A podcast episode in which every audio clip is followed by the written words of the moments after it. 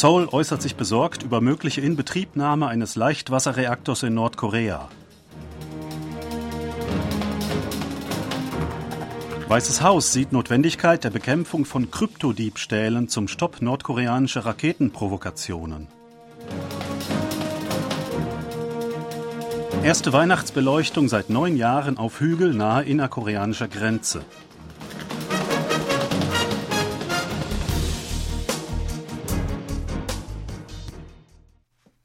Die südkoreanische Regierung hat sich über die mögliche Inbetriebnahme eines Leichtwasserreaktors im nordkoreanischen Nuklearkomplex Yongbyon besorgt geäußert.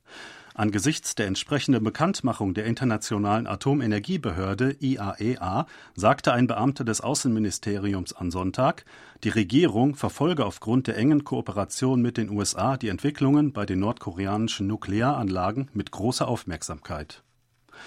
Nordkorea setze im Verstoß gegen Resolutionen des UN-Sicherheitsrats Aktivitäten zur Produktion von Nuklearmaterial fort. Das Land habe im Plenum der Arbeiterpartei Ende letzten Jahres angekündigt, die Zahl der Atomgefechtsköpfe drastisch zu steigern und Provokationen mit ballistischen Raketen fortgesetzt. Auf diese Weise untergrabe Nordkorea den Frieden und die Stabilität auf der koreanischen Halbinsel und in der Welt, sagte der Beamte. IAEA-Generaldirektor Rafael Grossi hatte am Donnerstag erklärt, dass seit Mitte Oktober der Austritt von viel Wasser aus dem Kühlsystem des Leichtwasserreaktors beobachtet worden sei. Demnach wird davon ausgegangen, dass Nordkorea den neu gebauten Reaktor in Betrieb genommen hat. Das Weiße Haus hat die Bekämpfung von Kryptodiebstählen, einem Geldhahn für Nordkoreas Waffenprogramme, als Schlüssel bezeichnet um Nordkoreas anhaltende Provokationen mit Raketen zu stoppen. Bei der Bekämpfung nordkoreanischer Cyberoperationen liege die oberste Priorität der USA in seinen Kryptoraubzügen, sagte Ann Neuberger, stellvertretende nationale Sicherheitsberaterin für Cyber und neue Technologien, in einem am Freitag Ortszeit veröffentlichten Interview mit der US-Zeitung Politico. Das Hacken habe es Nordkorea ermöglicht, entweder die Sanktionen zu umgehen oder die Schritte zu umgehen, die die internationale Gemeinschaft zur Verhinderung der Ausbreitung seiner Waffen unternommen habe. Das habe zur derzeitigen Zunahme von Raketenstarts geführt, hieß es. Laut dem Blockchain-Analyseunternehmen Chainalysis hat Nordkorea in diesem Jahr Kryptowährungen im Wert von 1,7 Milliarden Dollar gestohlen. Neuberger war im Mai davon ausgegangen, dass etwa die Hälfte der Finanzmittel für das nordkoreanische Raketenprogramm durch die Kryptodiebstähle beschafft worden sei. Auf dem Hügel Aegibong im südkoreanischen Gimpo an der innerkoreanischen Grenze ist erstmals seit neun Jahren wieder eine Lichtinstallation in Form eines Weihnachtsbaums errichtet worden.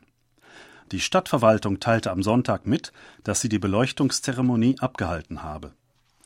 Auf dem Hügel war seit 1971 jedes Jahr zum Jahresende ein 30 Meter hoher Stahlturm wie ein Weihnachtsbaum geschmückt und die Beleuchtungszeremonie gefeiert worden. Der Hügel liegt lediglich 600 Meter von der militärischen Demarkationslinie entfernt. Aus diesem Grund protestierte Nordkorea stets gegen die Beleuchtung.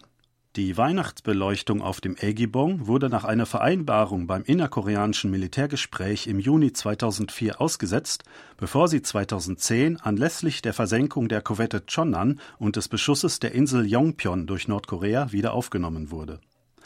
Den Stahlturm riss das Verteidigungsministerium 2014 ab, seitdem versuchten konservative Organisationen, dort wieder einen Weihnachtsturm aufzustellen.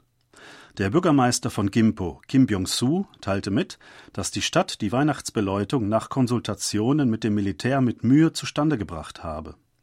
Er bekundete die Absicht, den Hügel Aegibong zu einer touristischen Attraktion zu machen, die über den Frieden zwischen beiden Koreas hinaus den Weltfrieden symbolisieren werde Präsident Yun Song-yeol hat in einer Weihnachtsbotschaft den Wunsch geäußert, dass alle Bürger die Freude an einem glücklichen und gesegneten Weihnachtsfest genießen würden. In seiner am Sonntag in sozialen Medien veröffentlichten Botschaft schrieb er, es gebe heute viele Menschen in der Umgebung, die die Liebe Jesu praktizierten und die Glut der Hoffnung wachsen ließen. Die Regierung und er würden sich auch bemühen, die kleine Glut mit größerer Liebe brennen zu lassen, versprach Yun. Er nahm am heiligen Abend an einer Nachtmesse zum Fest der Geburt Jesu Christi in der katholischen Kirche in Hewadong in Seoul teil. Der Film 1212 The Day hat bei der Zuschauerzahl die Marke von 10 Millionen überschritten. Laut dem Filmverleih Plus M Entertainment wurde am frühen Sonntagmorgen die 10 Millionen Schwelle durchbrochen. Das gelang am 33. Tag nach dem Kinostart am 22. November. Der Film des Regisseurs Kim Song-soo spielt vor dem Hintergrund des Militärputschs vom 12. Dezember 1979 unter der Führung des damaligen Kommandeurs des Sicherheitskommandos John Doo-hwan. Der Exportpreis der koreanischen Fertigfahrzeuge pro Stück wird dieses Jahr voraussichtlich auf den bisher höchsten Stand steigen. Hintergrund ist der Exportaufschwung bei Autos mit hoher Wertschöpfung wie Sports Utility Vehicles (SUV) und Elektroautos. Nach Angaben des koreanischen Automobilherstellerverbandes KAMA am Montag wurden von Januar bis November 2,52 Millionen Autos im Wert von 64,5 Billionen Won oder 49,5 Milliarden Dollar exportiert. Der Durchschnittspreis je Stück liegt bei 25,59 Millionen Won (19.640 Dollar). Der Exportpreis pro Stück stieg nach 16,7 Millionen Won etwa 12.800 Dollar im Jahr 2018 in fünf Jahren um 53 Prozent. Aufgrund des starken Anstiegs beim Einheitspreis ist es sehr wahrscheinlich, dass das Exportvolumen von Fertigfahrzeugen dieses Jahr zum ersten Mal 70 Billionen Won oder 53,7 Milliarden Dollar übertreffen wird. Im Gedenken an das Patrouillenschiff Chonan, das 2010 durch einen nordkoreanischen Torpedoangriff versenkt wurde, hat die südkoreanische Marine ein neues Militärschiff mit gleichem Namen zu Wasser gelassen. Das Geleitschiff, das ebenfalls als Chonan getauft wurde, wurde am 23. Dezember an der Westküste in den Einsatz gestellt, verlautete die Mitteilung der Marine.